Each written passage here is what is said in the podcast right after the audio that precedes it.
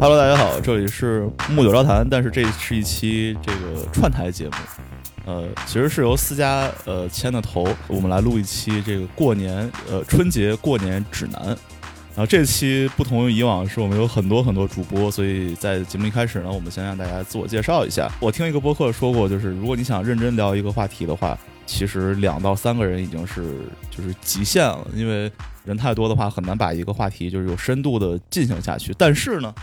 这期不一样，对吧？这期是过年，所以我们不想什么深入讨论，我们就想热闹。所以我们这期找了四个播客，对，四个播客分个分别是一 呃一百种生活的私家，然后成人里的阿戴，呃与他有关的 Summer，还有木有招谈的我和菩提。那在节目一开始，我们先大家自我介绍一下吧。那从先从这个牵头的私家开始。好嘞，谢谢凯文的介绍。大家好，我是一百种生活的主播私家。那很希望今天呢和大家一起聊一聊春节的具体事项。那接下来呢，我把话筒交给与他有关的 Summer。嗯，大家好，我是与他有关的主播 Summer。呃，我这个播客呢是主要平时是面向嗯职场女性去聊聊一些嗯职场的话题、创业的话题及生活方式。然后今天非常高兴跟大家可以串个台来聊聊比较轻松或者比较有趣的一个春节的一个话题。嗯。然后阿戴，那个我是阿戴，然后我的播客节目是成人礼。我们成人礼的节目一般就是聊聊，就是大家就是成人前后会有一些非常就是困惑的一些问题嘛，然后大家可以一起聊聊怎么成长，怎么长大啊。然后这个粉丝刚破千啊，谢谢大家，今天非常开心，可以大家跟大家一起聊聊这个春节春节的话题，因为马上过年了嘛，可以一起乐呵乐呵。嗯，然后最后菩提。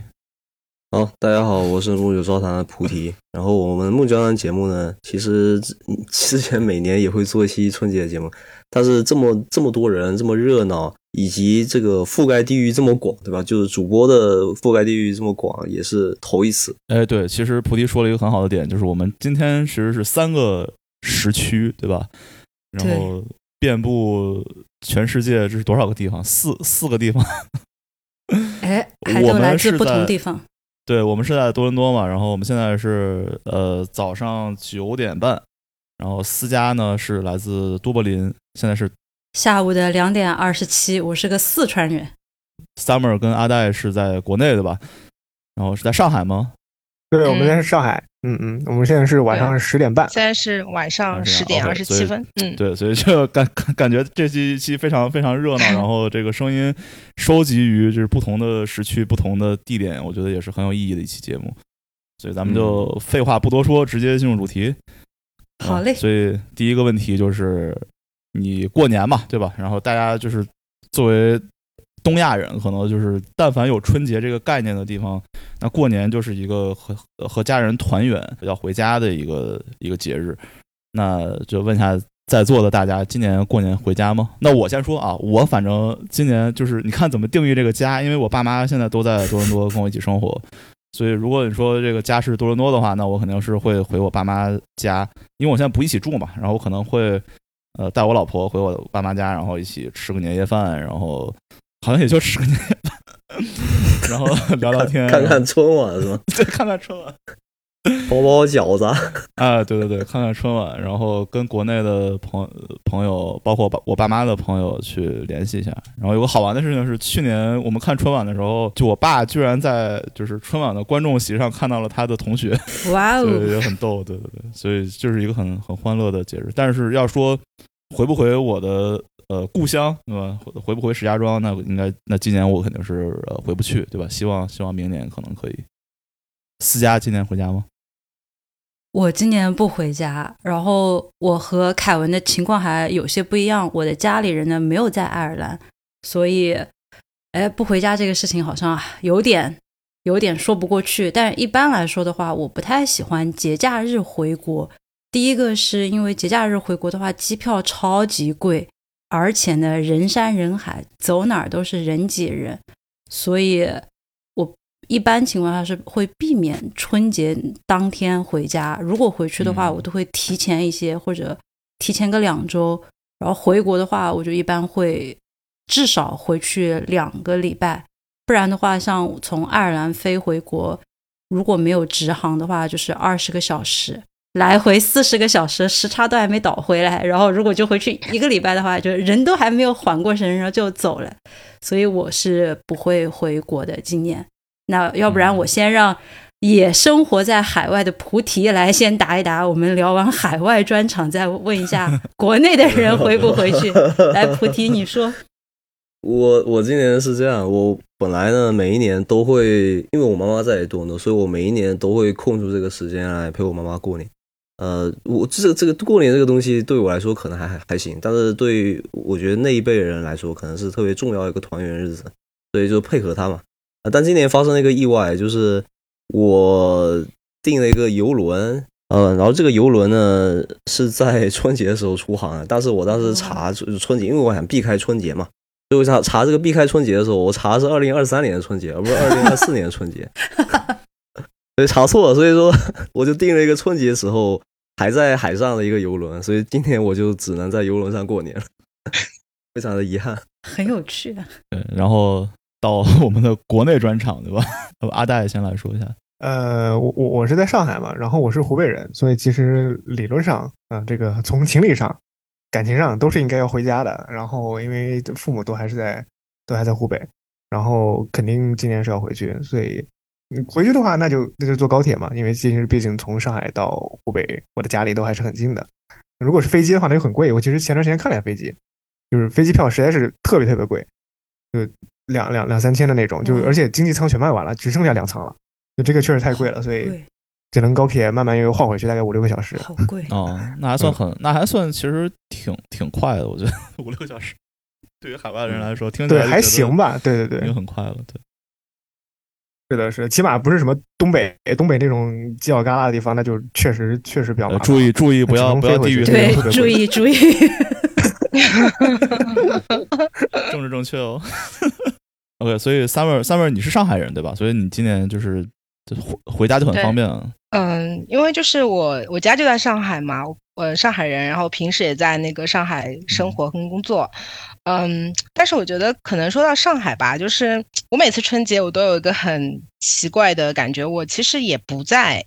上海对，因为 大家都说逃离北上广嘛，其实我很羡慕大家，大家都有什么老家可以回，我就感觉我也没什么地方可以回，而且每到那个春节的时候，上海本就是一下子会安静很多，就像因为很多人都回家过年了，然后上海其实我自己的感觉也没啥年味儿，然后因为吃的东西平时都有嘛，然后嗯发红包什么都微信也很方便，然后亲戚呢也不是特别多，所以那个春节对我而言就是一个很好的一个长假，所以我每年。年都会带我爸妈，就是去国外旅旅游，对，嗯，然后我觉得，因为我旅游这件事情，我觉得对我爸妈的变化跟影响是很大的，因为他们就是我觉得就是比一般的那种阿姨妈妈，我觉得还有爸那个上海的爸爸妈妈，我觉得要更就是有点见过世面的感觉，就是更开明一点，所以我觉得这个事情是很好的。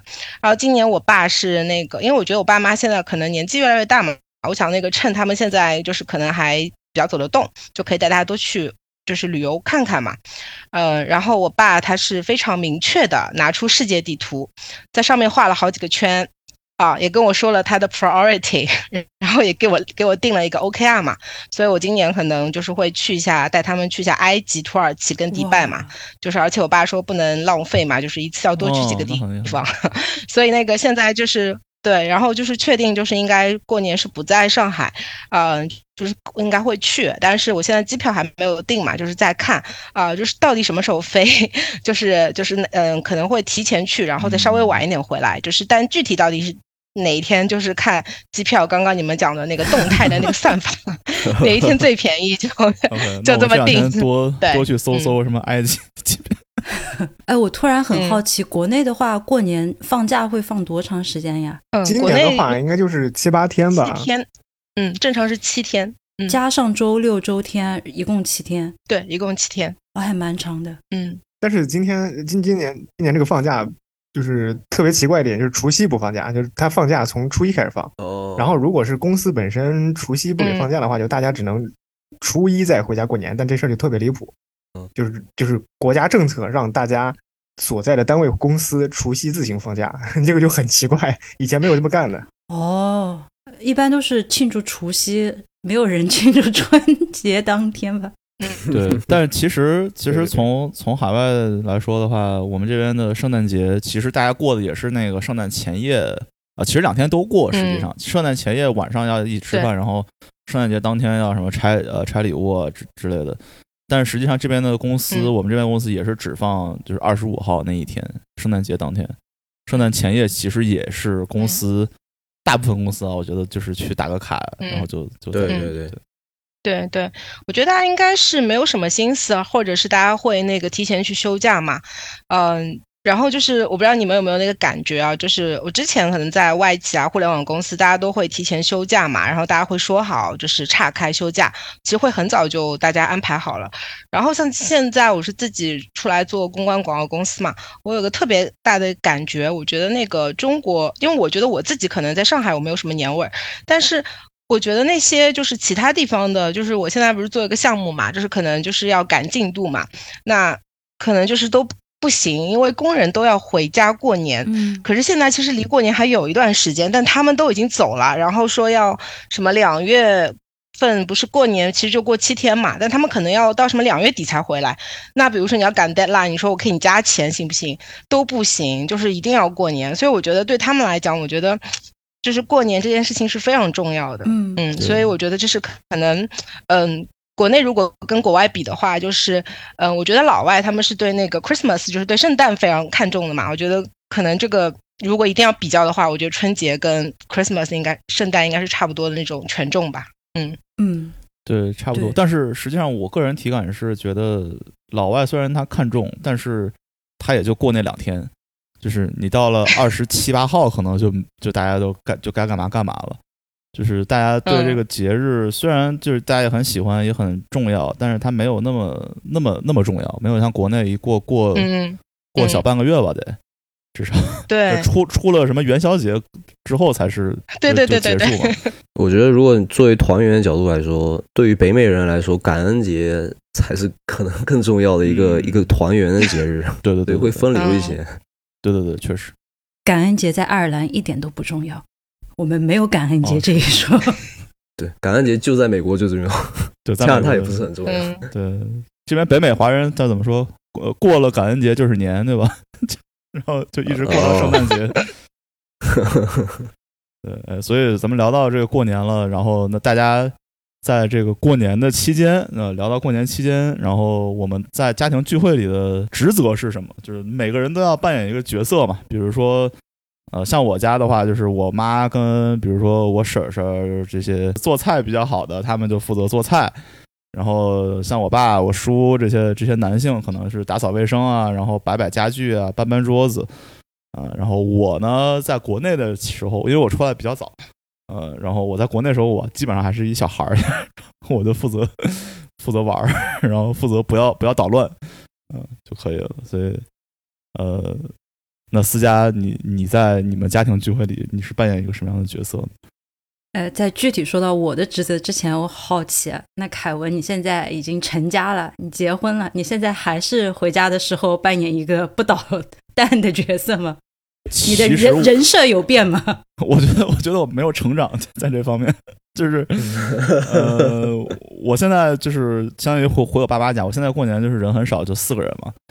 然后做饭，他们可能也不太想让我做，对吧？我做了，他们可能也不太想吃，这种这种情况。然后 我回家之后，全职儿子，对我就是全职儿子。回去之后，我就我可能负责把春晚调出来，对吧？因为现在在海外看春晚需要一定的这个呃技术手段，所以我负责把春晚找出来，然后放上。这可能是我现在的职责。哎对啊，看看春晚不是点开那个打电视按电源，然后调到 YouTube 就可以了。对啊，但你还要连呃嗯把音响连上，然后呃把那个蓝牙什么连上之类的。哦哦需 需要技术的，对吧？这技术量可高了。超级高嗯。那我的话，因为刚才我说了，我过年不回家，所以我人不在。但是我主打的人设就是人不在，钱一定要在，就该买的东西我就一定需要买，比如说年货呀、发发红包呀，就不能出力嘛，但是我能出钱，所以我的人设就是钱多多，我要出钱。那要不然这里我问一下，呃，阿戴，你回老家的话，应该和我差不多。你现在也是开始赚钱了嘛？你回家的时候是不是也需要准备年货？该出钱的时候就出钱。其实现在也是刚工作没两年，所以其实出钱这方面也不太需要出钱。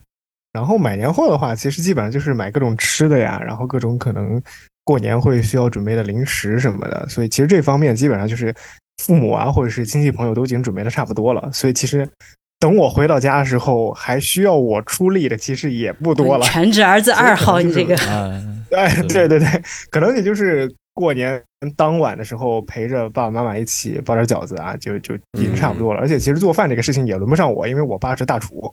基本上就是该做的他都已经做完了，嗯，羡慕，真不错。所以 Summer 呢？嗯，哎呀，我感觉我就跟大家不太一样。然后我我因我因为就是嗯，就是平时一直在上海嘛，就所以买东西啊什么的，就不会说我到了那个 就是过年就一定特意去搞一个什么红色包装的一个盒子作为什么年货什么的，就就有点刻意嘛。但我觉得我过年的时候，觉得我主打的就是那。个陪伴和一个给他们一个美好的体验吧，嗯，就是比如说我刚刚讲的是，呃，会带带会带他们出国旅游嘛，然后还有如果就是，嗯，就是不是如果不去旅游的话，就会带他们有一些一些美好的体验，就比如说最近，嗯，上海就是放放那个繁花嘛，就很火嘛，就是有很多，嗯，就是外地的游客也来嘛，那我爸妈也会说，哦，他们他们也知道，他们上海嘛，就是也没有住过和平饭店。那我当时是想，对，的确上海出差也出不到那个和平饭店，对吧？然后后来就会说，哦，那行，那带你们去住一下和平饭店，就是繁花宝总同款的房间啊，什么之类的。那这种我觉得就是可能他们平时 不太舍得花钱，对吧？那个平时我也不会莫名其妙带他们去这么这么这么体验一下，所以我觉得春节是一个非常好的一个由头吧，就是可以让他们能够非常安心的去享受，我去给他们花一点钱，给到他们一些美好的体验。我大概就是这样的一个功能吧。哎，你和我一样，也是人不在钱一点。哦，我人也在，我人也在，我比私家好，我人还在。哦，人在钱也在。啊，出钱又出力。所以最后就是菩提对吧？大家都知道菩提是一个嗯做饭很厉害的对吧？然后对，但是那个春节的时候一般也轮不到我做事情。我我其实跟思佳还有 summer 很像，我也是属于。以以出钱不对不对，以跟私家一样，我是以出钱为主，但是人不在，而且是我我可能更过分一点，就是就算大家在同一个空间下，我可能也是不在的那个人，呃，就我主打一个消失，主打一个隐身，好吧？消失？为什么？呃，为什么？我想想，这这个问题可能就是说。呃，得得从我对春节这种复杂感情说起吧，因为我对春节并不是完完全全百分百是一个呃美好的回忆啊。就我小时候，呃，经常在春节的那种老家的聚餐，呃，这个经历就不太好吧。呃，我是一个，我先说一下，我是一个福建福州人，然后我的老家是在一个山里头一个小县城啊，所以说每次首先回去的这个这段路呢，就是要开那种。像头文字 D 一样，那种五连发夹弯一一路开回去的，对，所以就特别晕车嘛。然后到那个地方的时候，整个人也不太行了。然后大家一般会让我做一些事情，比如说让我贴春联是吧？然后我贴歪了，然后就被一顿骂。呃，然后比如说让我去后厨帮忙，呃，作为一个小孩子来说，其实小孩子是没有自控力的嘛。所以在后厨帮忙的时候，我一般会发现一些已经做好的一些东西，就比永泰有一些呃土特产嘛，它是一种。呃，鸡和鸭的一种腌制的做法，所以说那种东西它不是用来煮的，它是它是室温的，比如十七度左右的这个室温直接吃的。啊，这种东西一般来说是提前两三天就已经做好了，所以说你让我去厨房帮忙，对吧？那基本上那一大盘可能就少了半盘，偷吃。所以大家也不让我去后厨帮忙了。到了后来，就是在饭桌上礼说这个大家一大家伙一起吃饭，这个礼仪呢，小孩子也没有什么礼仪。所以我曾经有在饭桌上差点被被我亲戚掐死的这么一个经历，所以我对于这个过年并不是有个特别美好的回忆，啊，所以我长大以后回想起来，我就觉得就像阿德勒说的一样，你的童年可能会对你的人生有一定影响，所以我其实有一点怕春节这个日期的来临，呃，直到后来可能自己长大，然后自己成家以后，就是你要承担起这种。呃，在海外，特别是在海外，就只有我和我妈，还有还有我自己家人的这种小家庭的这种聚聚会里面，呃，你作为唯一的成年男性，对吧？你你可能你的责任是很重大的，所以我就开始想用什么样的方式去 contribute，嗯，然后想到的方法就是出钱，对吧？我一般呃，要么如果在家吃饭的话，我就会买买非常多的年货回家；如果在外面吃饭的话，可那肯定是我来付钱。然后我也会呃，在国外买一些，包括灯笼啊、呃对联啊，然后家里挂的一些红色的装饰啊，我也会都会去操办这些东西。这基本上就是我对春节一个一个定义吧，就默默的出钱就好了。我想问一下菩提啊，就是你自己个人对春节的情感是很复杂的，但是会不会因为你自己有了孩子之后，哎，在座的这五位只有我和菩提是有小孩的，你会不会因为 有了小孩之后，你对春节或者是对一些中国传统色彩的节日会更加的注意呢？因为你想，像我自己个人的话，我会很希望把中国的这个。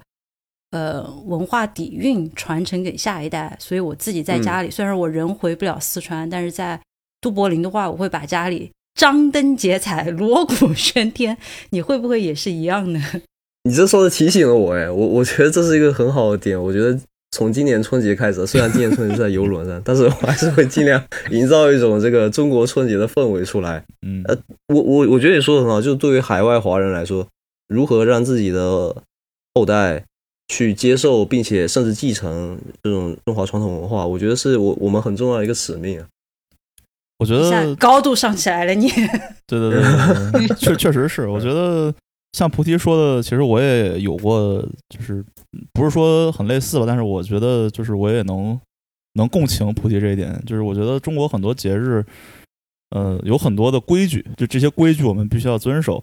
然后作为一个小这这小孩来说，肯定他的天性都不想去遵守这些规矩。然后，如果你把这些，比如说规矩啊，然后这些礼啊，这些就是很繁杂的这些东西，把它对把这把这些程序作为你的你的主要的这个 focus 的话，那这个节日会变得对于小孩来说会变得很有压力。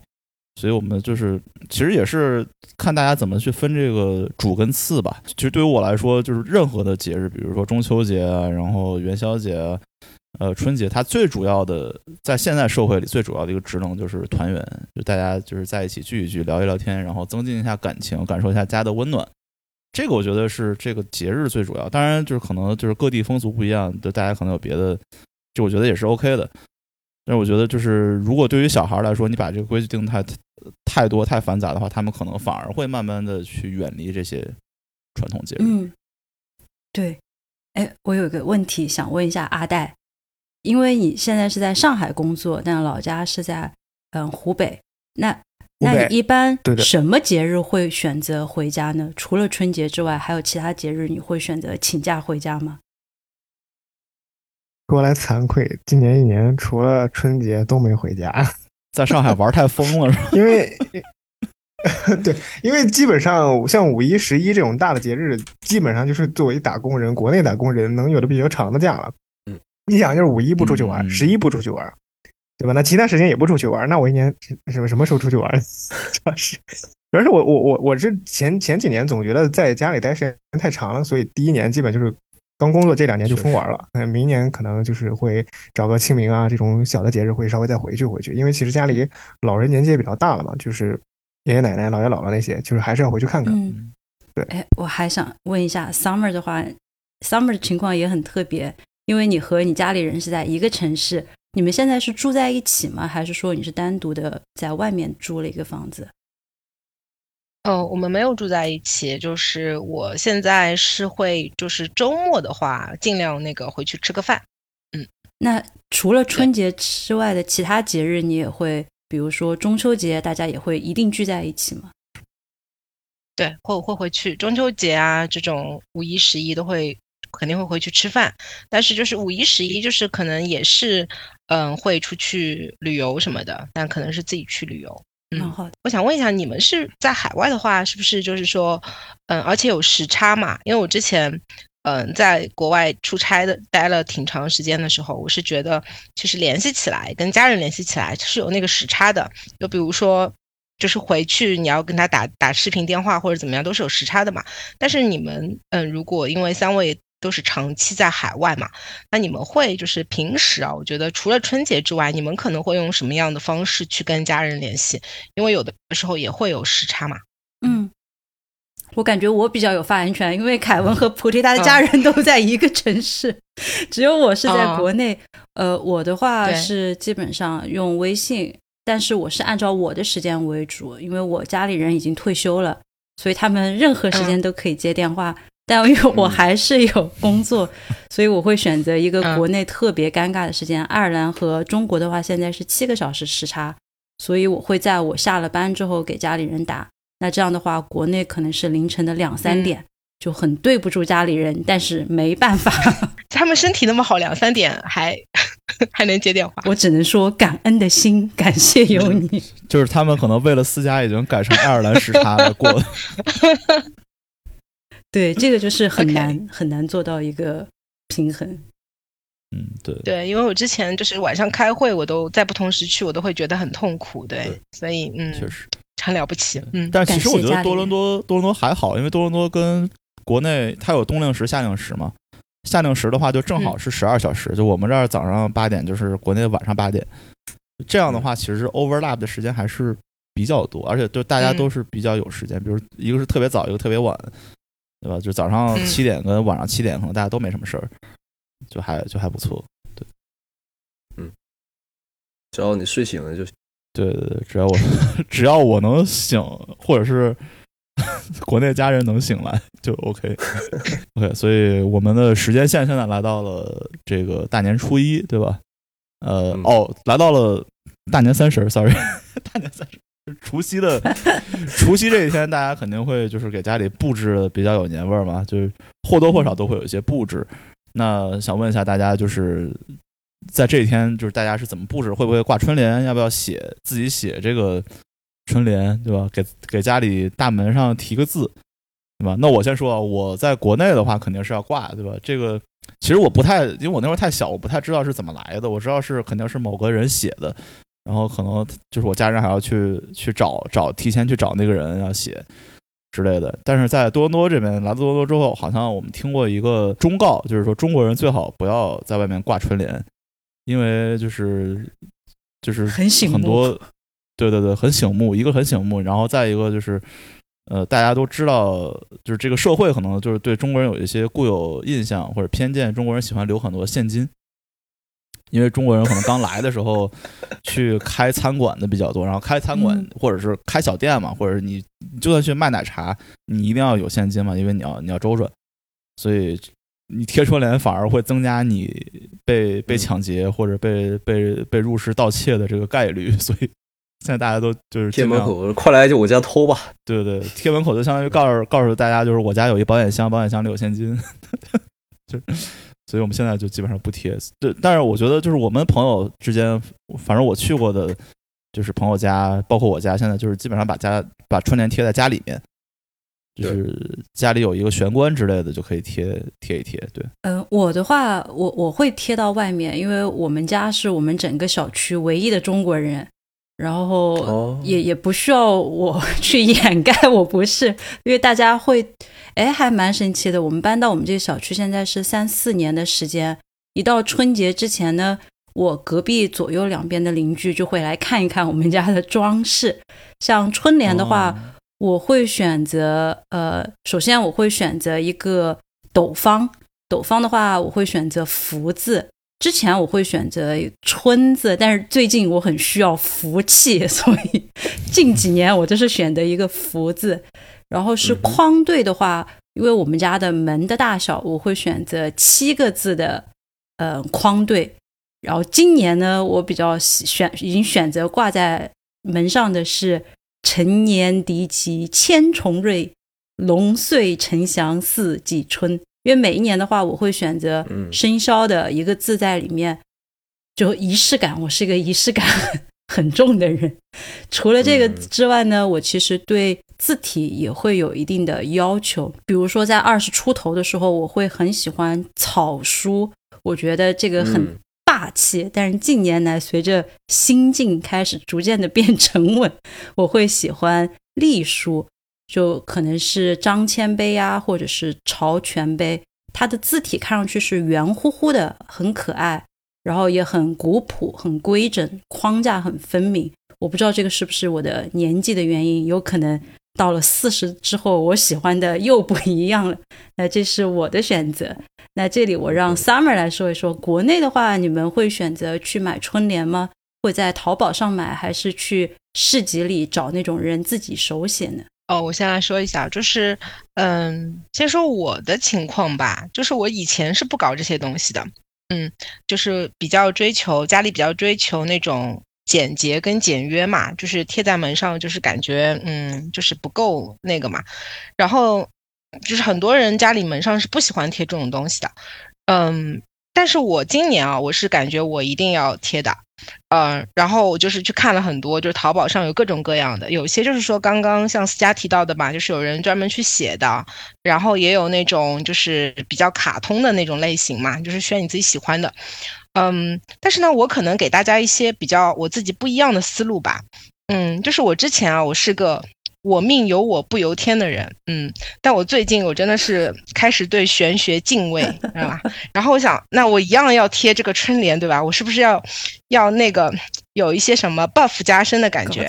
我就给大家一个特别特别好的一个推荐，就是大家去买那种寺庙的那种对联哦，啊。我举个例子，比如说啊，对不对？思路打开吧打。开了，打开了，比如说就是那种，就比如说像嗯、离上海比较近的嘛，就是杭州灵隐寺嘛，嗯然后就是上海也有什么龙华寺啊什么的这种，啊、都是号称比较灵的，对吧？其实我觉得全国各地各种寺庙都有，那每次它都会有那种嗯，专门就是有那种先有一个大师，可能写了一副嘛，然后那个可能是要给类似马云啊这种人吧，嗯对吧？我们杭州我们也轮不到，那可能但他会拓下来，就会硬很多嘛，这种其实他是有买的。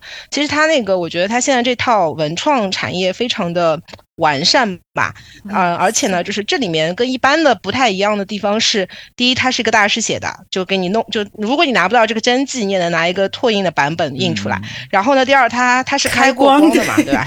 就开过光，这个就很啊，这个不能用英文去解释。比如老外问我什么叫开过光，我也觉得很难跟他解释。，Open 但是我觉得这个东西，有点像是基督教里那种瘦高那种，就是高就是那个油脂 啊对对对抹在对对头上那种感觉。对，哇塞，啊，但是它就是很齐全，就是刚刚除了思佳说的那种福，对不对？嗯就是它还有那种呃对联，呃，就是贴书法的对联，嗯它还有那种像窗窗花，嗯、静电贴，你可以贴在房间里面或者窗上，还有那种挥春，就是这么一整套嘛。我觉得其实呃，不管是送人还是自己家里贴也是非常好的。嗯那刚刚就是，嗯、回到那个凯文，刚刚不是说那个呃什么中国人就是不要贴在那边，会大家会觉得怎么怎么样嘛？哎，我再给你一个思路啊，嗯，就是他现在还有 还有那种就是做成这种样子的那种冰箱贴，哦它这个其实也是可以的。就是你嗯你这样贴在冰箱上嘛，你每天都看，你就嗯，所以我就觉得这件事情，我以前是不太喜欢这种东西的，因为我觉得，嗯，就是我的门很简洁、很简约，贴了这个不太好。但是我现在觉得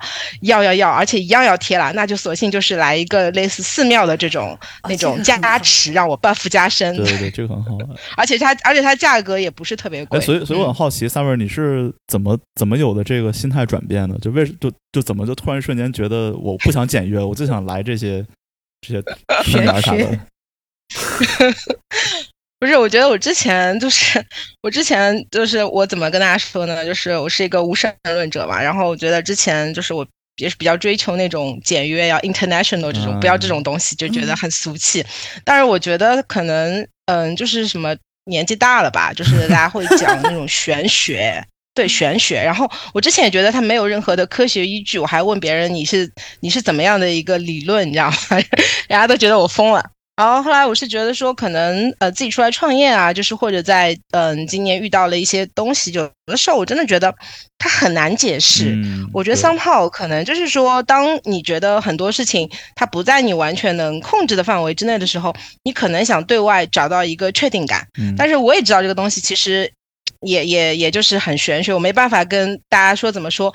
但是呢，现在就是真的会说什么各种手串嘛，嗯就是那个戴上，对吧？然后这种，然后我就突然就想，什么东西都能往上靠嘛。那我现在就是那天就正好在想，哎，那一样要一样要贴春联了，那我怎么能够贴的不俗气一点，又有点效果？然后我就突然就想到，哎，可以搞这个东西啊。对，所以给大家一些思维的那个，就是一些参考吧。对这个，很好，这个很好。嗯，对，嗯我觉得 Summer 是那种，要么我就不做，要做我就做到就是 百机智分百，这个很好，人无我有。对对对对。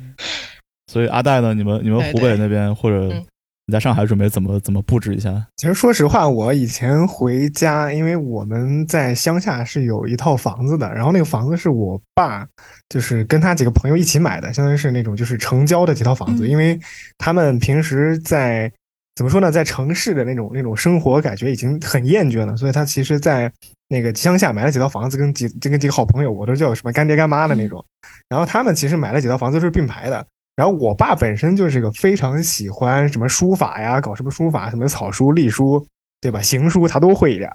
然后每年其实过年的时候，这几家的那种贴在门上春联全部是他写的。哦，然后我爸特别牛牛的一点就是他本人，因为其实跟这几家关系都特别好，然后他每次写春联的时候都能把今年的那个新年的那个生肖跟每一家的，就是比如说那个那叔叔阿姨，对吧？对干爹干妈和他们自己孩子的名字其中的一个字儿全部包进去，嗯，然后写完了以后，就是提前把这些春联发给大家，说大家自己贴吧。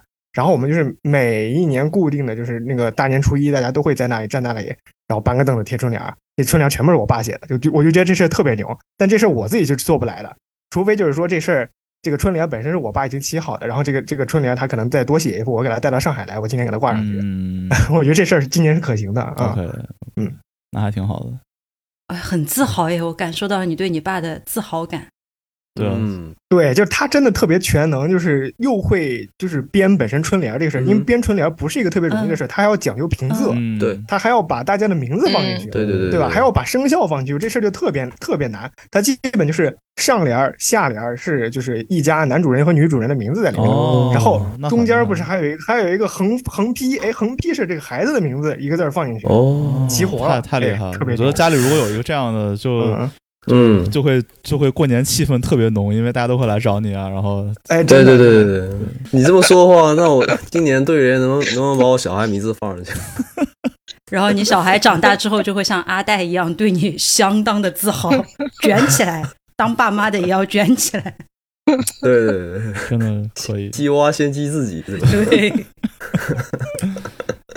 嗯，对，所以所以菩提呢，嗯，最后哦，讲一下，我我来说一下，对我对我对布置这么一个概念，其实呃，或者说这么一个呃态度吧，其实我跟 Summer 经历过很像的一个转变的过程。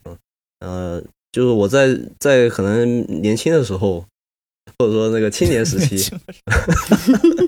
青青年时期吧，就是因为对吧，就是对于过年的一些负面的回忆，再加上本身呃拿 MBTI 的术语来说，我就是一个特别典型的 S 人，就是我我关注的都是一些很实际、很实在的东西，比如说我我可以拿到什么样的新衣服，对吧？什么样的新鞋，所以说对于这个玄学方面就不是很看重。那后来怎么样经历一个呃态度上、心境上一个转变，就是我念了一本呃读了一本书吧，叫做《Psychology of Money》呃金钱心理学。呃，这里面就有很重要一句话，就改变我整个人的认知，就是说，呃，一个人努力固然重要，对吧？但是也要也要考虑这个时代的洪流啊、换换换一句话说，就是你的成功或你赚多少钱，其实有的时候是看你的运运势的，嗯，也就是看你的运气的。所以说，你要提高自己的运气，这种东西是吧？不，并不是通过你平时努力能解决的。呃，所以我我就把这个东西寄望于呃去做一些事情，比如说我经常去站在金社啊、然后在过年，你就站在金社是你就直接说，多伦多一个你就直接说你不想努力了，就 不用说大家都要 open light，对不对？那句话怎么说来？就是在上进 和上什么之间选择上香嘛，是吧？上进和上班啊，之间上进和上班之间选，没有没有没有，我我觉得这两者是相辅相成的，就是你不能保证对吧？你多去站站这，你就是你运气一定会好，啊。但是有做这件事情呢，总会给你心里带来一些，其实是这种心理暗示嘛，就是给你心里带来一些说，就是心安的成分，就是说，哎，我已经比别人多做了一些这方面的事情啊，所以说，呃，我的运气呢，可能比我没做的时候要更好，我就不去跟别人比，就跟自己比就好，对吧？嗯如果我今年还是还是运气不太好的话，呃我会觉得，如果我没有做这些事情，我运气可能会更糟，可能会经历一些更更可怕的事情。啊、这这么想的话，心里会舒服一些啊、然后你心里舒服一些，你做其他事情的时候，我觉得效率是会更高的。啊、那就说回来这个装饰方面嘛。所以说装饰方面呢，呃，就像凯文说一样，我们没有办法把对联挂在外面。一方面是这个出于这个防火防盗的这个意识，另外另外一方面还有一个点啊，就是因为中国可能大部分家庭，我我不知道跟窗对贴窗帘有没有关系，但是总能找到地方在门外面贴窗帘。但是在加拿大，你的门外面可能它可能就是一个确实，就是外墙，外墙是砖头，没没办法，它不是一个平面，就对，贴不上去，了容易掉。或对，或者旁边直接就是一个一个玻璃，就就就很麻烦吧。所以说贴窗帘，我可能我会吸取这个 Summer 的建议，我觉得特别好，就是在冰箱贴上多做文章 啊、但是我每年都会做一个，但但是我每年都会做一件事情，就贴呃灯笼，挂挂灯笼。呃，哦挂灯笼的话，这个因为灯笼这东西呢，如果要拿五行上来说，灯笼这东西是属于火，五行所以，呃，就就是灯笼可以挂，但是有时候灯笼挂差了，你会被长辈骂。为什么呢？就是你比如说挂到北面就会被骂，因为五行里头，呃，北面是水代表是水嘛，东东边是木，北边是水，呃，中间是土，西方西边是金，然后南南边是火，所以灯灯笼代表的寓意就是火，呃，所以你最最好对吧？要把它挂在南边，当然没有任何的这个这个科学依据，只是长长辈他们会希望你遵从他们这个规则嘛。不愧是福州人，你这算地域黑吗？不 是？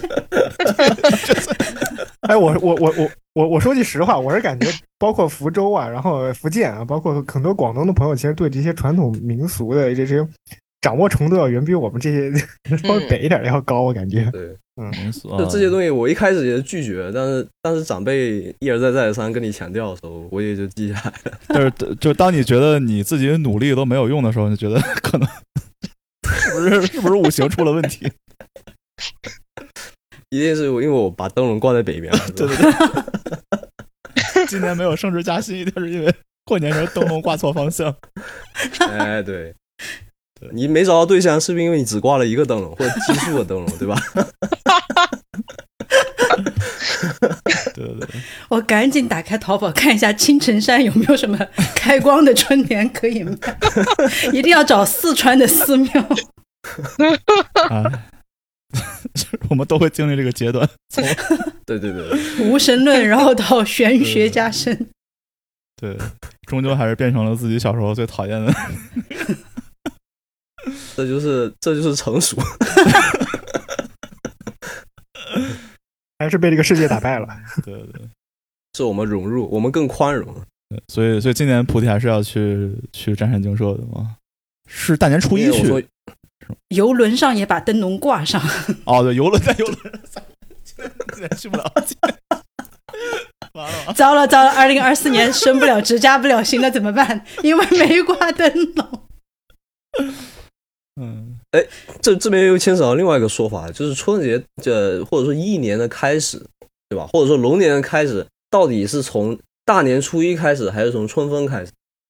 这个这个问题是存在争议。初一吧，从从立春吧，呃，对这个问题是存在争议。其实大部分对对于对于这个算命的人来说，比如对吧？比如说你把你的生辰八字给他，啊、你明明是这个新年过后出生，比如说你是龙年出生，但是你在春分之前，他还算着你是属兔。对对对对，我我我我前一阵儿也是跟一个朋友聊天，然后就他一直以为自己属鸡，然后后来给他一算，发现他应该是属猴的。他在他在立他在立春之前出生，所以对，他其实其实他有一定道理，因为那个呃，就是算命的时候嘛，看的是你的生辰八字，就是说是年月日时嘛。呃算的是地地地地表的那个什么干值，那那那个东西呢，它是按照太阳的运行轨迹来算，所以春风每年都差不多，春风每年大概都是在同一个时间，所以因为它是按照太阳的轨迹来算，因为你耕种的时候嘛，你需要按照太阳的运行轨，就是你你这个地方离太阳的这个距离来去计算。啊，但是农历呢，农历是按照月亮来算。就农历是一个月，是月亮的阴晴圆缺啊为一个月，所以说农历每年的大年初一都都在都不一样嘛，就是所以我今年我查查查错了，我我以为前几年都是一月份一月多少号，然后我以为今年也是一月多少号，对呃，所以农历它它不是有一个闰月，就是说因为你按照月亮轨迹来算的话，你算着算着你就会离这个太阳的一年会越来越远。所以说，他又加了一个闰月嘛，就是你什么十九年你要加七个闰月，这样差不多，你十九年又给又能给你呃又能给你凑回来，嗯。我笑的喉咙都痛了。从 Summer 的灵隐寺开始，这个画风就全部玄学去了。OK，我们现在说到画风逐渐跑偏，直接跑偏。说到说到除夕了嘛，然后大家对除夕这一天，我知道。大家都是从不同的地方嘛，然后就在国内也是离得比较远，像我是石家庄，可以代表就是华北地区，对吧？然后我们有湖北，有有福建，有四川，有上海。那我们在除夕这一天的，就是 activity，就是我们的活动，我们要做一些什么事情，或者大家对除夕这一天的印象是怎么样的？可以大家就是可以可以对比一下，就是南北差异啊，东西差异这样。呃，像我的话，我们家基本上除夕就是白天要先。打扫卫生，然后就疯狂打扫。其实就是前面已经打扫差不多，但是感觉总感觉就是除夕上午白天的时候还是要再擦擦桌子、擦擦地这样。嗯，然后到下午的话就开始换衣服，我们要就是所有人都要穿上新衣服嘛。然后，呃，我肯定会收到一些新的什么棉袄啊，然后羽绒服，因为是冬天，然后北方比较冷，所以我有很多很多的棉袄，就是有一到过年就有新衣服。然后我夏天衣服反而比较少。对，然后，呃，到了，其实到了下午三点多，我觉得就中午我们可能就就对付一口就过去了。然后到了下午三点多，可能呃亲戚朋友们就来了，或者我们就开始去亲戚朋友家，呃，然后我们就开始去准备年夜饭，呃，感觉这年夜饭就会做很久很久很久，做到一直做到晚上七点这样。然后主要是包饺子，然后做鱼，然后呃炒很多比较大的菜，然后弄一些弄一些小零食。其实我对这个，其实我小时候对这个环节并不是特别感兴趣。我觉得做饭就是很无聊，然后对，反正就吃一口就行。我小时候也吃不出什么好什么坏呀，就让我吃一口，然后我就赶紧玩去就可以了。嗯，所以我对这个还是比较不是很看重，对吧？那我们要不从从北到南说，我觉得，那阿戴，你们那边就湖北那边会不会就是跟跟北方的习俗比较像，还是跟南方比较像？我我我我说句比较中庸的话，我觉得我们这个。中部的习俗都已经被混的差不多了，就是啥习俗都已经混混的基本没了，就感觉已经没有什么残留的东西，就基本就是除夕就是呃，一般中午可能我会跟那个长辈啊、亲戚，跟那个三姑六姨啊，跟这个姥爷姥姥一起吃个饭，吃个饭以后，然后晚上可能就自己小家吃个饭，有时候也会跟这个一大亲戚再吃一顿，一般可能就是中午在外边吃，然后晚上自己家里做，就整一大桌子，然后喝点小酒啊，包着包着。白饺子，然后就蹲着看春晚就行了啊！基本就是以前可能像十年前的话，可能大家就会攒着烟花炮竹就出去放鞭炮。可能这两年禁鞭禁的多了，就可能就这一类的活动就比较少了。但是你说那春晚也怎么说呢？大家嗯都是包饺子，对吧？就是大家看的也比较少了，所以基本都是可能蹲着抢红包发红包，然后就大家在网上打视频，那就比较多。嗯，所以还感觉还差不多跟我们的。对，湖北也不是很难，因为。对，我其实我不太知道湖北其实算最靠北的，它算南方，但是它在南方也算最最靠北的地方。它是南方里边最靠北的，就是我们其实我我我那个地方就是是是是襄阳，它是其实已经快到河南了，就基本就是秦岭，马上接近秦岭淮和那个南北分界线。嗯，对对对，嗯。对，那所以对这个地方还挺感觉还挺挺融合的，对吧？应该是。对对对。对融融融合的不知道到底是南是北了。然后要不我们先去看一下私家，因为我觉得就是四川这个地方很难说它是南方还是北方，它可能比较靠西南。西南，对对对。但实际上，我觉得四川的说话的口口音更接近北方口音。从嗯，应该是云贵川会比较类似，但是因为四川它的地理位置是一个盆地，所以我觉得好像我们的春节的习俗还是会多多少少和其他地方有一些些不一样。比如说像一样的地方，可以先说，我们也会穿红色的衣服。那嗯近几年我发现我比较喜欢的是红色的毛衣，因为毛衣它会比卫衣稍微正式一些，但是又不像红色的裙子呀或者外套那么抢眼。因为如果是红色的外套或者是红色的裙子，好像你就只能在春节穿，其他时间就穿不了了。然后材质的话，我个人会喜欢纤维的红色毛衣，因为它护理起来很方便，而且也便宜。最主要的是，因为我们四川吃饭会很多的重油，像红油类的东西。你吃饭，你如果不小心的话，就经常油会溅到衣服上。如果是纤维的话，就不是特别的心疼。如果是像羊毛呀、羊绒，可能吃饭的时候就会需要小心注意一些。然后近年呢，是我身边的朋友，但我不知道这个是不是四川的一个典型啊。就近年来，我身边的朋友每到过年的时候，哎，这个也是很玄学。我们去会买那个踩小人的袜子，它是一般的袜子，但是袜子下面是小人，哦，OK OK，这是不是也是一个新思路？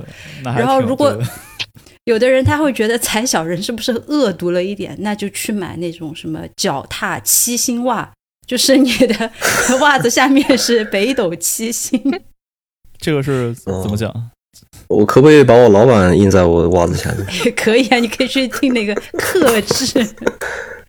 嗯，这个是反正最近四五年来，然后我身边的朋友还有家里的人都会准备的，而且送礼也很实在。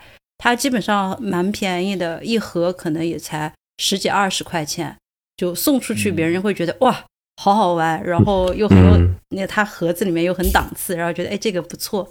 那除此之外，可能和其他地方不一样的就是我们的菜色。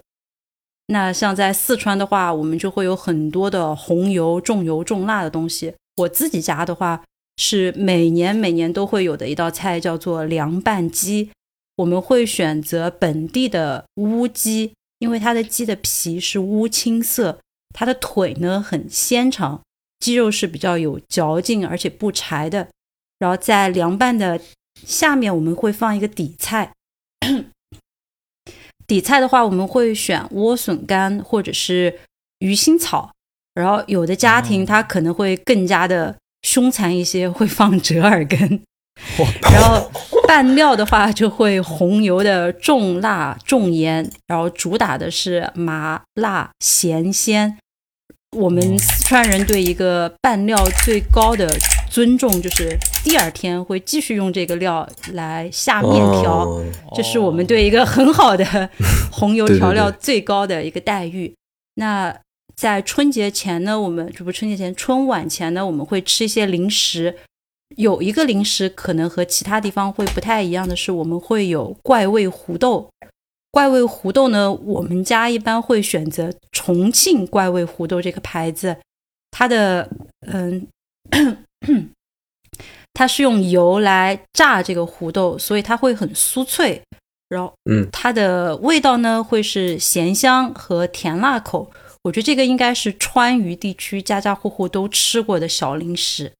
这就是我们四川人可能会和其他地方一些不一样的过年的小特点。其实还有个问题，我想问思佳，就是因为我们二零二零二一年那时候录了一期过年节目，然后我们有一个成都的嘉宾，然后嗯，他说你们有吗四四川过年要吃火锅，就有人哦对对对对对对对对对，我应该不太会，就我我觉得只有只有那个嘉宾吃哦，他可能太爱吃火锅，因为因为，哎，我从小到大过年没有吃火锅的，因为好像不是特别正式，就我自己的感觉不是特别正式，还是会嗯是一道一道的菜。啊，OK，但是自从我出国之后，和朋友在一起过年就是火锅了，因为它很方便。对，太对对对，对，我也是。对，那我觉得按照这样下去的话，就应该是 Summer 在上海和我的纬度会比较接近。我听了你们讲，我就觉得还挺羡慕的啊。我觉得我也不知道是不是我的问题还是怎么了？我感觉反正我们家那个春节就没有那么多讲究。嗯，就是就是那一天，就是可能要吃一个年夜饭嘛。那那个年夜饭以前就是可能就是我妈在那边做嘛。然后我说实话啊，就是我并没有觉得我妈做的非常好吃。嗯，而且我当时有一年我就就是还考了一个什么厨师证嘛。然后就给我妈那个做了一次，我就跟我妈说，哦，我爸妈就说，哦，真的好好吃啊。然后我就说，嗯，我只是给你们看一下我的实力，然后我并不打算做，呃，然后呢，那个菜呢，其实就是跟平时你说，嗯，有什么是说平时。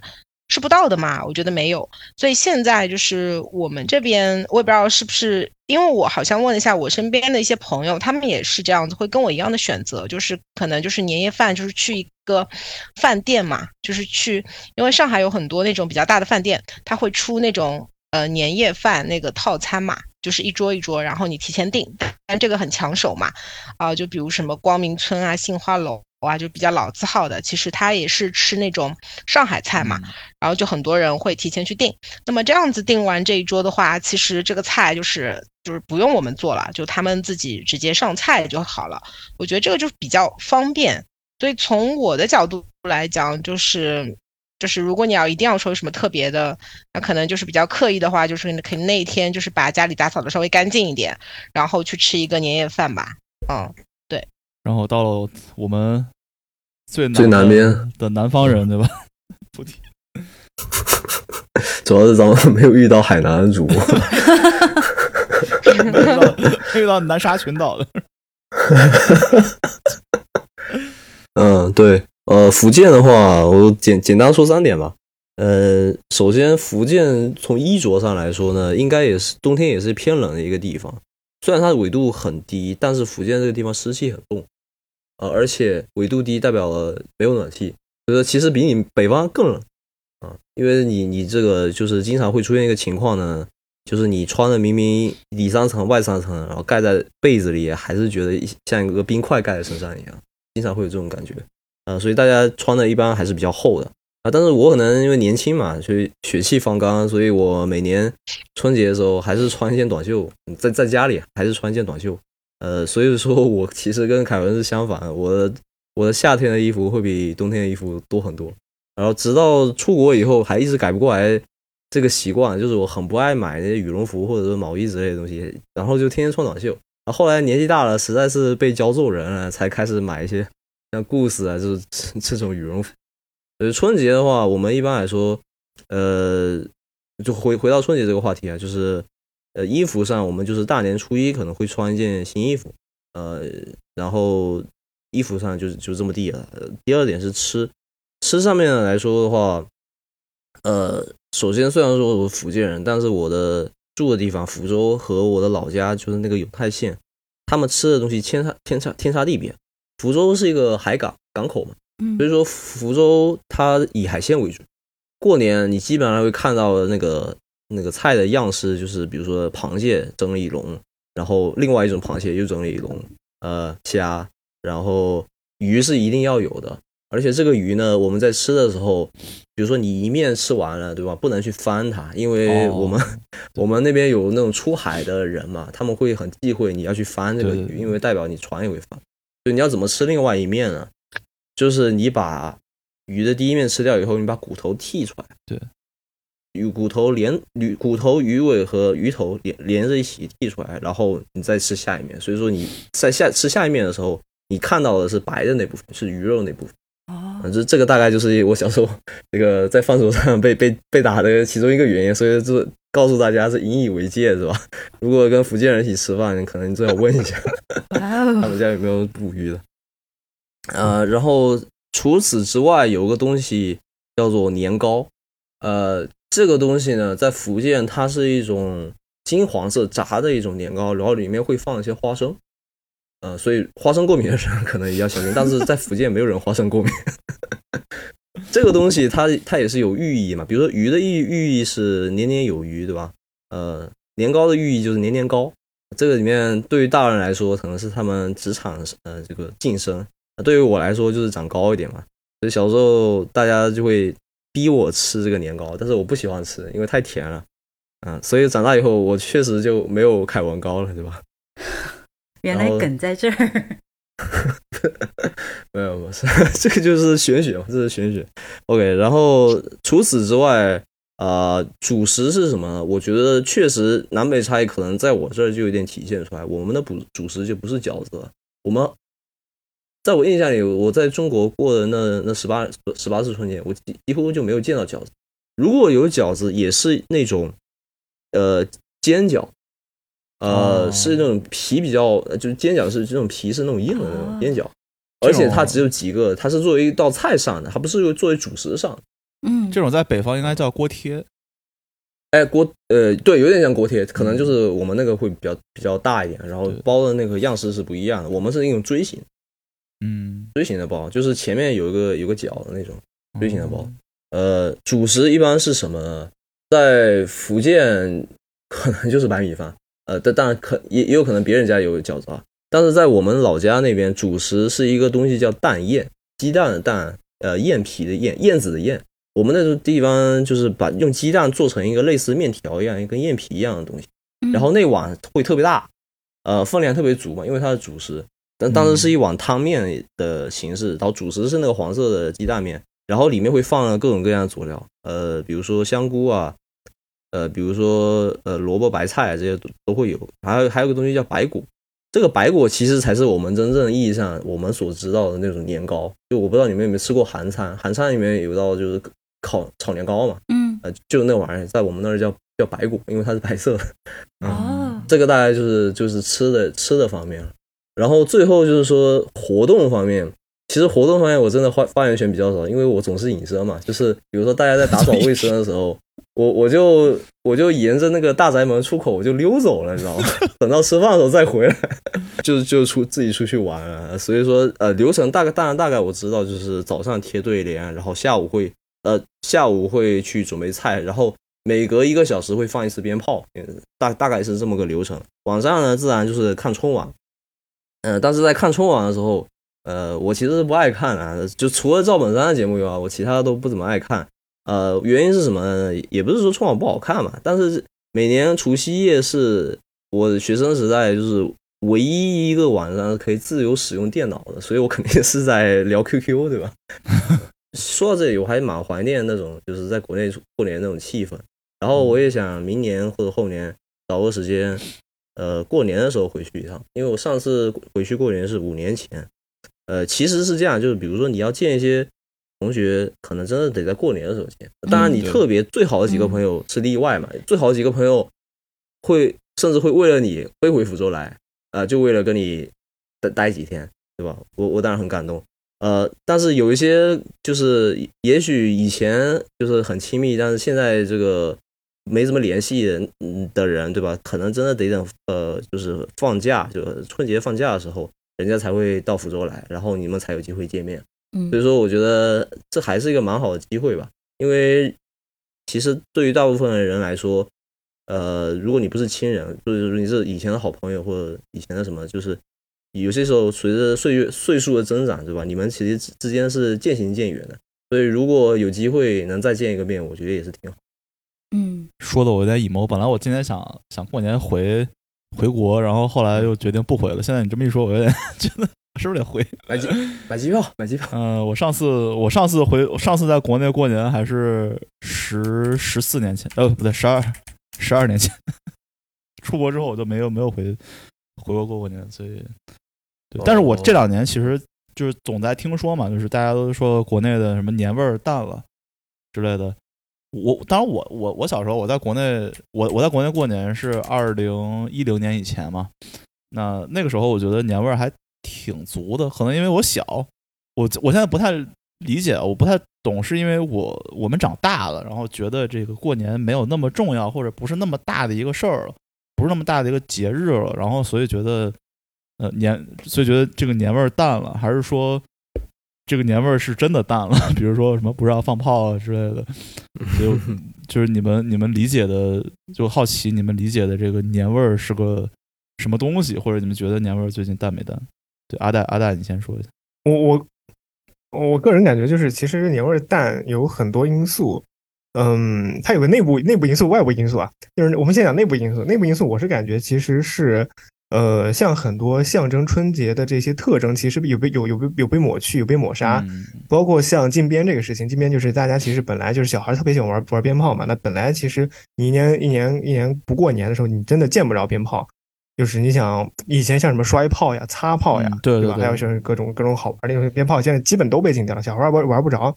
那你基本也就只有只有过年的能时候能放。然后前两年其实禁鞭又很很严重，在疫情之前，就口罩期之前，其实都都已经很严重。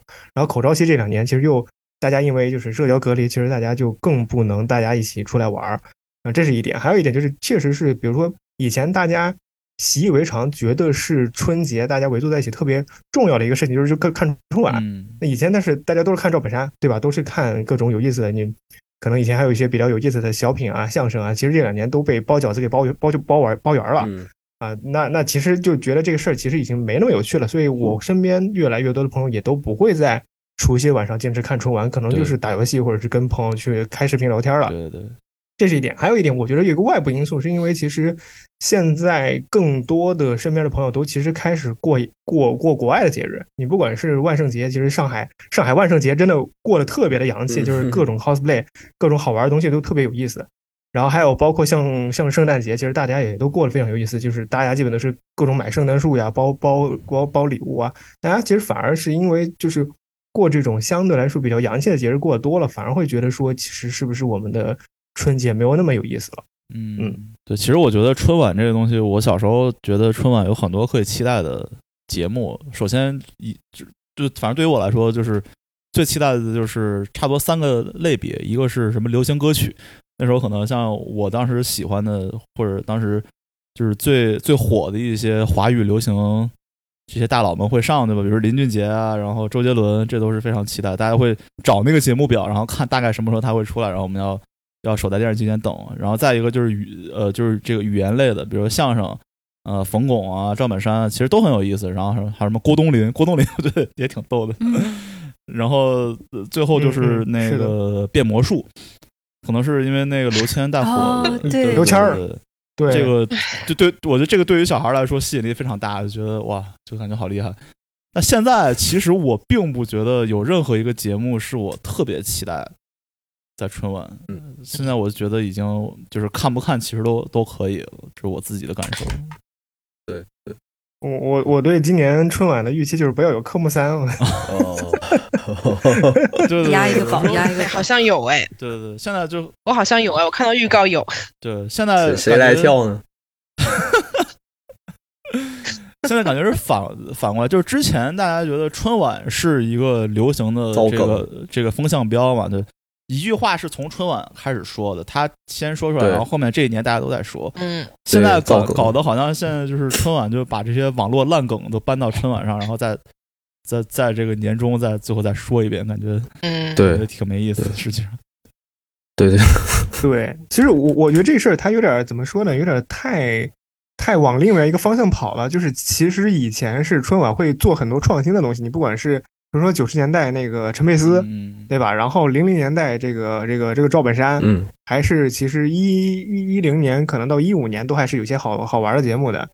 但是就是你能看到，其实他是有创新的。他这一年他自己在想一些很很有意思的东西。他基本上就是，比如说你今年过年的这个春节春节晚会、春节联欢晚会结束之后，他这一年他基本都在收集或者是创新各种有意思的东西。但是他到了年终，他就是开始搜集各种梗。他为了说要跟年轻人去融合，他要理解年轻人，因为这些梗是年轻人创造的，年轻人在传播的。对对吧？他就是觉得，哎，我要把这些梗搜集来，年轻人肯定会喜欢。但他并没有发现这个事情，他反而适得其反了。嗯，就年轻人说，你就全把这梗全堆一起了，我并不喜欢。对，嗯没意思。他其实年轻人想看点就是新鲜刺激的东西，他永远想要新的东西嘛。对对对，嗯，是，我觉得以前啊，我看过纪录片，就我以前很喜欢赵本山的小品，然后我看过他们纪录片，在后台就是赵本山跟宋丹丹就吵起来了，有时候吵的就是那么一句话一个包袱，就是那么细节的一个东西，他们都会来回反复的抠很久，所以对于作品态度的认真性来说，肯定是以前比现在认真多了。呃，这也代表这这也导致现在的小品，我是现在语言类节目对吧？就是大家看了就会觉得没意思，嗯，没有没有以前那个感觉了。以前不是说大家如果听那个全程的鞭炮响，突然有个有一段时间安静了，那就是赵本山出来了嘛。嗯，确实，但但我觉得就是这个也是时代导致的，因为呃，为什么大家不用心了呢？可能也是因为春晚这个东西在大家的娱乐项目中的占比例是越来越小。就春晚第一次出现是八十年代，那时候大家如果有能有一个电视机，会全村的人跑到那个家人，对吧？全村人挤在一个电一个小电视面前看，嗯。呃，这个东西未必是说他当时，比如说八十年代节目，你会你你现在看你会觉得多有意思，而是一种寄托吧，因为你忙了一整年，然后也没当时也没有什么娱乐的情况下，呃，你就是当然不是说大城大城市可能有很多很多已经已经那个呃，比如说引进的一些娱乐，但是可能对于大部分的时候城市那时候来说，能看一个春晚已经是特别特别呃，就是特别特别大的娱乐了。嗯呃，然后到我们那个时候呢，可能我觉得春晚的那个地位已经下降了一些了。那个时候并不是说看春晚这件事情本身有多么让人期待，而是春晚节有些节目确实质量很高，而且我当时已经发现，是就是每一年哈、就是春节春晚这个东西已经不是说大家非得盯在电视机前看，而是就是像刚刚凯文说的那样，就是你大家看节目单是吧？自己想看的节目的时候啊，就回到电视机前看一下，然后一会儿对，赵本山下去了，你又跑跑去做别的事情了，就已经变成这样。那到现在的话，就是随着这个流媒体的这个出现嘛，短视频的出现，你你什么时候你想看一个，比如说语言类节目，你随时都能看，是不是每周都有那个什么综艺节目是吧？是叫《王牌对王牌》还是还是叫什么？你想看一个好好笑的小品，你随时都能看，你随时都可以调出以前的节目来看。这样这样的情况下，你对于春晚的那个那个期待就不会太高了。那因此，我觉得大家对于春春晚节目，比如说语言类节目，态度没有以前那么认真，也是因为它的收益也没有以前那么大了。我记得以前一个歌星，对吧？就就只一年就指着春晚这个来好好唱一下，打开自己的知名度。那现在显然不是这个情况，对对对所以大家可能对于春晚的这个这个嗯准备也就没有以前那么充分。对。哎，但我反而有不一样的感觉耶。我觉得春节的年味，它对于我来说，它其实一直都在。可能小的时候，比如说像我们爸爸妈妈，他会有很多兄弟姐妹，大家在一起过年的时候是一个大家庭在一起过年。就我们小时候可能是，哎，有好多的表哥表姐、堂哥堂姐在一起。但可能在我们慢慢长大之后，到了我们这一辈的时候，我们自己有自己的家了。比如说啊，像如果我是在国内的话，那可能我会说，哎，今年是去我家过年，还是去我另一半家过年？然后再慢慢的开始大一点的时候，就从一个很大的家庭变成一个小家庭了。就嗯可能我们自己有孩子之后，就说，哎，那要不然双方的爸妈到家里来，这样一起过一个年，就不再是说，哎，我要去你家，我去去另一半的家。但是这样的话，就没有什么表哥、表姐、叔那个舅舅、叔叔，就没有他们的事情了。嗯一起过春节的人数就会开始慢慢的变少。但我发现，在我自己家里面，这样的情况的话，就会有一个新的，随着科技的进步，就会有新的一个形式的出现。比如说，我们会一起，呃，家族群里面发红包，然后怎么发红包，怎么样调动大家的积极性。我发现这个好像就是我们这一代人所拥有的一个新的职责。比如说，像刚才我说我的。人设就是我是个钱多多，我就是负责发钱的。那我在除夕当晚呢，我和我的嗯、比如说表姐们，他们就我们就会统一战线，说，哎，发红包的话，一个红包里面是五块呀、十块还是怎么样？因为一开始的时候大家没有统一这个战线，就总会有攀比的心。比如说我表姐她发了一个二十的，那说，哎，那我要发个二十五的。但这样的话其实就很凶残呀。因为如果你按照十秒钟发一个红包，你要发红包雨一阵又一阵的话，一个晚上好几千就轻轻松松的发出去了。经过了好几年，我们不断的试错之后，所有的工作了的小一辈，然后在发红包的时候，我们就统一阵线，一个红包就五块钱，千万别多发，因为五块钱一个红包，十秒的话，大概一百块钱可以支撑你发三到四分钟的不停的发红包，最主要的是那个气氛，而不是说红包里面的钱多钱少。那一个红包里面你要给多少人呢？经过了很多年的这样的一个不同的呃调参数啊，我们后来发现最好的这个参数应该是家族群里面你这个群里面的一半的人，因为这样的话你会在发，比如说二十个、三十个红包的时候，你会让所有的人都有参与感，所有的人不管他网速高还是网速差。他都有这个机会能够抢到红包，所以这是我发现有了微信发红包、红包雨的这个大环境下面，其实年味是得到了另外一个级别的传承。我不知道，哎，那你们现在会发红包吗？比如说凯文，你和你爸妈都在一起，你们会一起坐在一起然后发红包吗？我们我其实不会，就。呃，可能可能前两年会，就是我想想，可能一八年那时候，一七一八年红包这东西刚出现的时候，我们会发，然后这是我挣钱的一个路子，对吧？就是我我从来不发，我就是抢，然后过完年之后，我就会发现，哎，我有了五百块钱，对吧？哎，那你现在 还是个全职儿子，你现在还在领红包吗？对对对。然后之后我我工作之后我也会发一点，然后差不多就是 break even，就是刚刚就是收支平衡这样。呃，但是这两年就是很多人就是现在就用不了，就像海外的话，你如果没有绑定银行卡，或者是如果没有做身份验证，对吧？很多人现在就是我们这边很多微信支付都就是用不了，就不能发红包，不能转账这样。所以呃，其实，在海外来说，大家基本上不发红包，就是。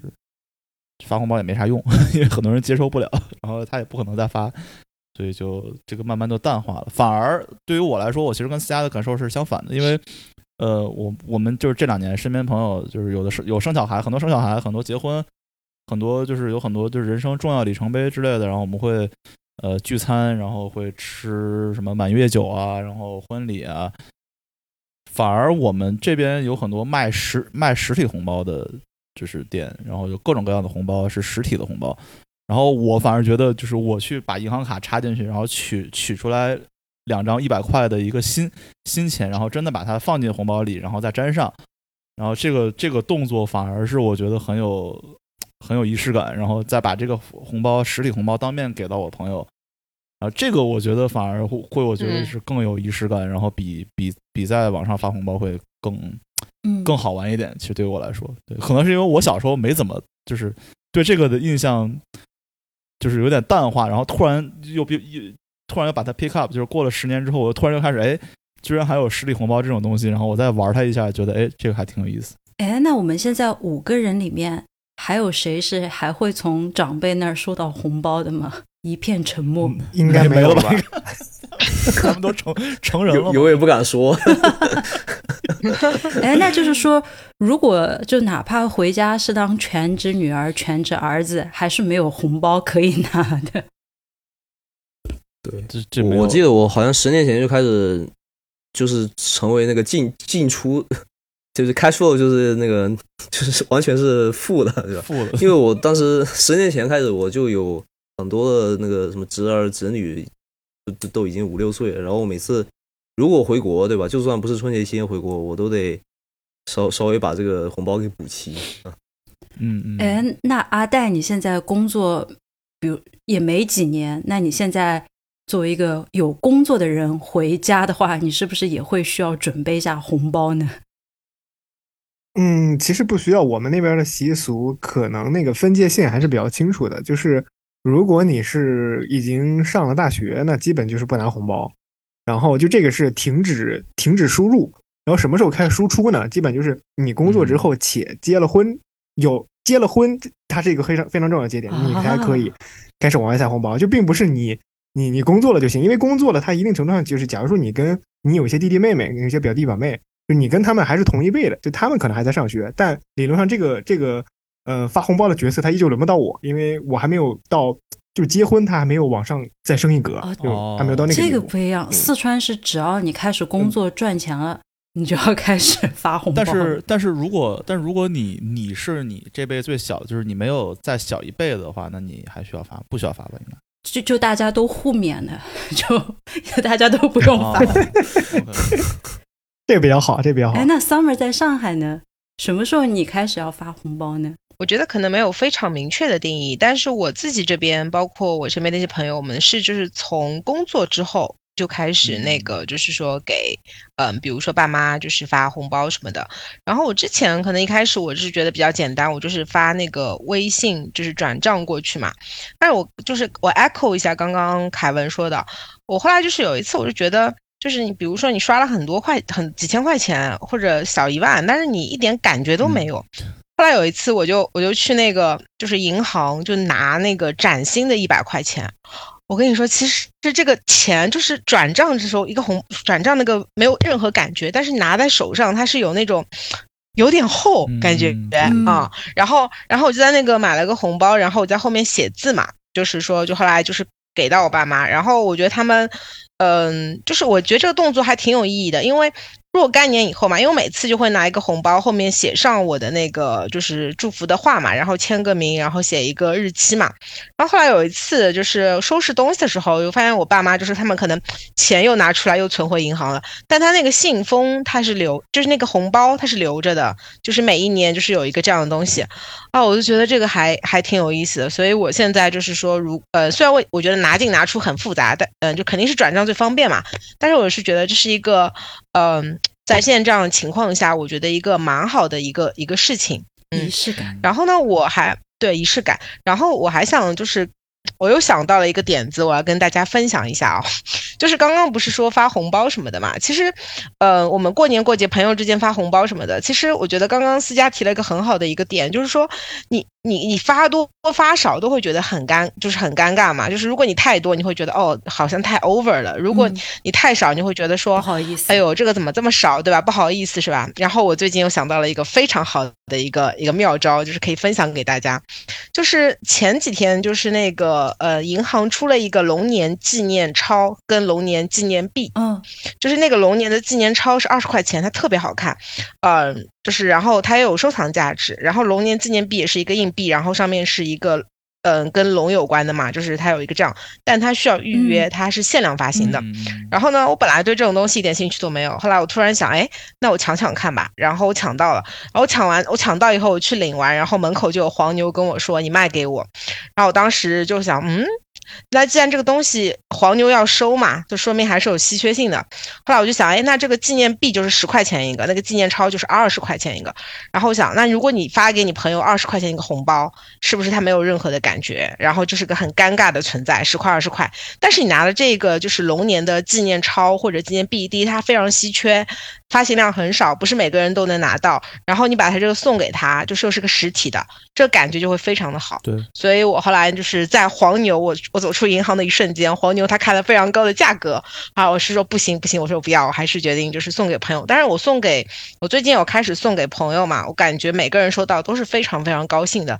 可是他一个纪念币就十块钱，一个纪念钞就二十块钱，其实是个如果你发红包，他是一点感觉都没有的。其实我觉得这也是个很好的思路，可以给到大家哎，。这个很不错哎。对，其实其实这个我我想就就补一句，因为我我有一个婶儿，就是我我叔叔跟我婶儿，他们两个就是他每一年都有这种纪念币嘛。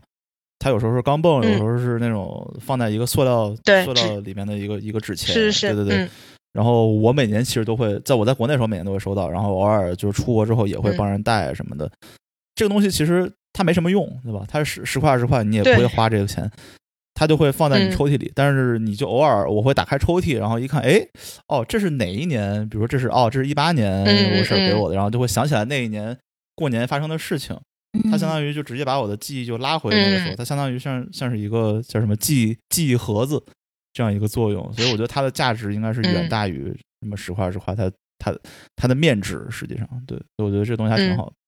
是的，Summer 荣获本期的点子王，点子王，对对对对，你好厉害太强了，嗯，也是我最近的一些实践吧，嗯，跟大家分享一下。好厉害！呀，哎，赶紧的，Summer，你的播客叫什么名字来着？那 叫与他有关啊，与他有关。大家如果缺缺点子，可以去听听一下 Summer 的歌。OK OK，所以呃，嗯。咱咱们这期也录了很久了，时间也差不多，但咱们嗯。最后一个话题吧，就是你我这这过年这件事情，其实年是一个叫什么年兽，对吧？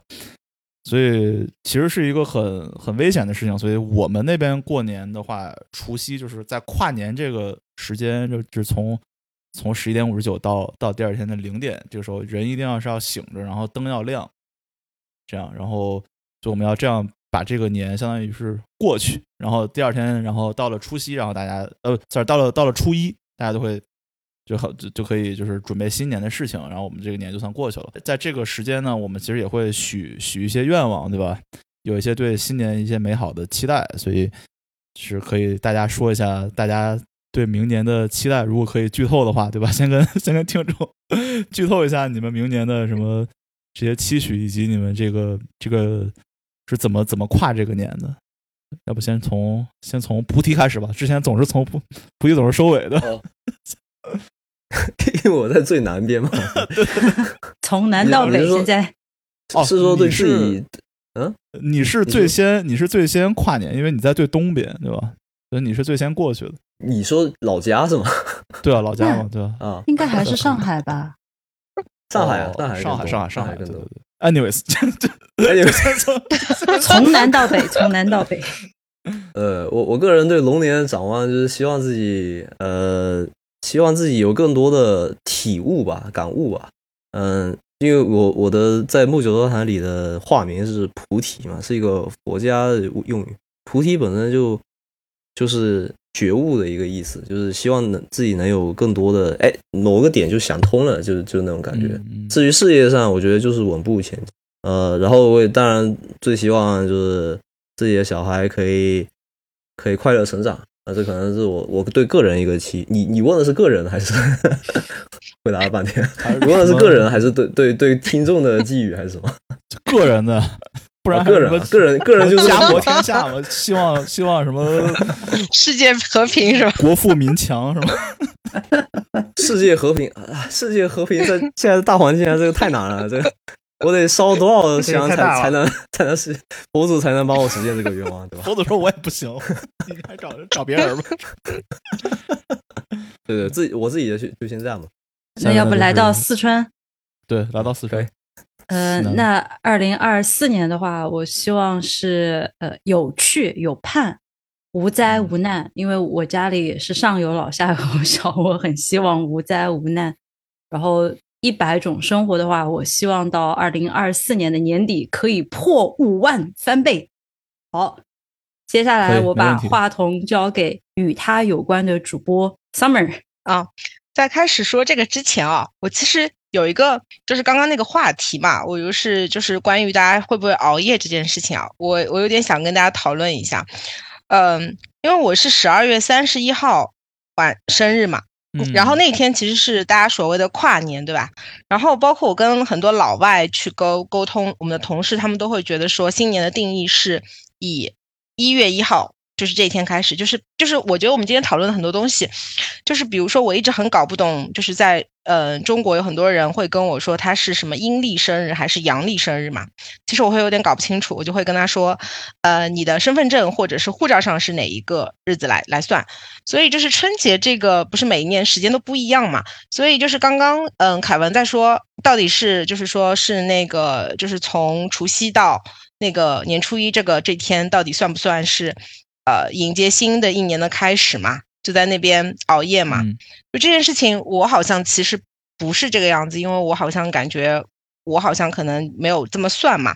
但是我想说的是，就是这也跟我的愿望有关，我是一定会在那个年初五，就是年初五就是接财神嘛。嗯因为我觉得可能中国人他不一定有什么坚定的信仰，但是我觉得财神他可能一定存在，所以我就会在年初四到年初五这天。哎，而且你们知不知道，就是刚刚你们讨论，刚刚你们 不是刚刚你们讨论过什么时候没有年味嘛？的确是上海是不可以放鞭炮的。可是我跟你说，真的是到了年初五的那那天，就是迎财神那一天，就是会莫名其妙，就是有很多地方，哎，他就突然可以放鞭炮了。所以我觉得这个就是年初五这个夜，我是一定要大熬特熬的。但是就是除夕凌晨那个不一定吧。嗯我觉得这个可能就是能够诚意满满吧。呃，所以那，就说到我的新年愿望。呃，首先啊，我肯定是希望我和我的家人，还有那个我的狗子，呃，都可以身体健康、开心快乐。然后也希望就是跟刚刚说财神那个有关的，是希望我自己的创业项目可以赚到大钱。啊，然后更重要的是，我希望，呃，因为我是播我的播客是从。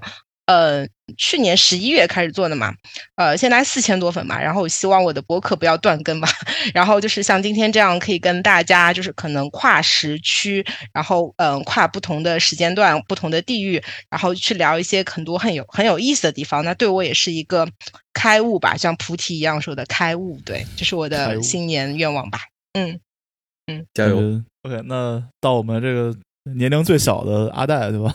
应该是年龄最小吧。至少看起来是应该是吧？我也这话说，我新年愿望第一个，第一个应该是也是身体健康吧。因为其实前年的时候，我妈有那个乳腺癌早期，因为虽然做手术后来好了，但是还是让我意识到这个身体健康很重要。包括我去年公司体检的时候，有那有一点点那个甲状腺结节，就还是让我自己担惊受怕一阵儿。所以我会觉得身体健康真的非常非常非常重要。所以新的一年就是不要结节，不要不要结节，不要长大。嗯，好好好好保养身体，节节节散去，大家都不要节节，嗯，然后少生气，对，少生气。第二个就是因为因为现在还是在公司里嘛，然后还是有新的愿望是想做一些创业项目，然后可以从这个打工人的身份中解脱出来，可以做自己的团队，然后做自己的公司，啊，这个是新年的一个小愿望。第三个就是把这个成立播客做大做强啊，虽然我这个粉丝量是最少的，但是我的潜力是最大的，谢谢大家 很不错，都都是很都很实际，而且很很重要的。就其实，其实我呃，到我的话，我觉得我首先也是身体健康，这个是我今因为今年我就要到到三十了嘛，所以这相当于是从就是很多很多事情，我开始以所谓这个大人的角度来想，对吧？比如说身体健康可能大于什么寻欢作乐 这种，所以我现在就不怎么去什么喝大酒啊，对，抽烟喝酒都都都少很多。然后其实结节我也有，对吧？我也查出来甲状腺结节，但是是但是其实就是医生跟我说，就是百分之七十的年轻人可能都有或多或少，就是在不同的地方，身体的不同地方都有一些小结节，跟当代什么压力大、食品安全可能都有一定的问题。当然，就是我的愿望实际上就是在保持这个心理健康，就是 mental health 不要出问题的情情况下，还是要精进一下这个业务。因为我现在就是慢慢开始觉得。前两年我在觉得自己是一个职场新人，对，因为我经验可能在在五六年以下，就大家还是把我当小孩看，就可能有十个任务，你有一个任务做的比较好、比较出色，大家会夸你。然后这两年，我现在就是慢慢变成，比如说 senior，或者是组里面比较资深，或者是比较有有问题可能会先找我的 这么一个角色之后，可能十个问题你。你至少得把七个问题做得很出色，然后如果出了两个问题，大家会拿会会拿你试问，对吧？嗯，这 expectation 突然变高之后，我也会有一定的压力。当然，这压力我还是现在会选择去面对它，对。然后，希望新的一年我会精进一下业务水平，然后精进一下代码，然后真正就是慢慢的就是 grow into the position，就是就是慢慢让自己成成长成为这个。可以独当一面，在在在这个技术技术领域为这个组可以独当一面的一个人吧。但是这个前提是不要出心理跟身体的问题。如果我觉得我心理有问题或者身体有问题，我会就是停掉这个，对，take a break，对，这个还是最重要的，不要被 PUA。但是但是这个这个精进业务的想法还是很很美好的，所以希望明年我能在事业上更更进一步吧。很不错。OK，在这么欢乐的一期节目的结尾，对吧？在这个春节佳节到来之际呢，我们四个 播客联名携手，一起为大家送上两句祝福语，好不好？那由思佳来起个头。好，那么我们希望所有的听众呢，在二零二四年可以万事兴隆。那最后呢，再祝大家。龙福齐天，夸了夸了夸了。哈哈哈那最后，如果喜欢我们今天的内容呢，就就一定要为我们留言、点赞、分享我们的播客到你的社群媒体，如果你可以点击订阅，那当然最好了。我们四档播客分别是《木九招谈》与他有关、《成人礼》和《一百种生活》。最后感谢大家的收听，谢谢大家，拜拜好，谢谢大家拜拜拜，新年快新年快乐。乐。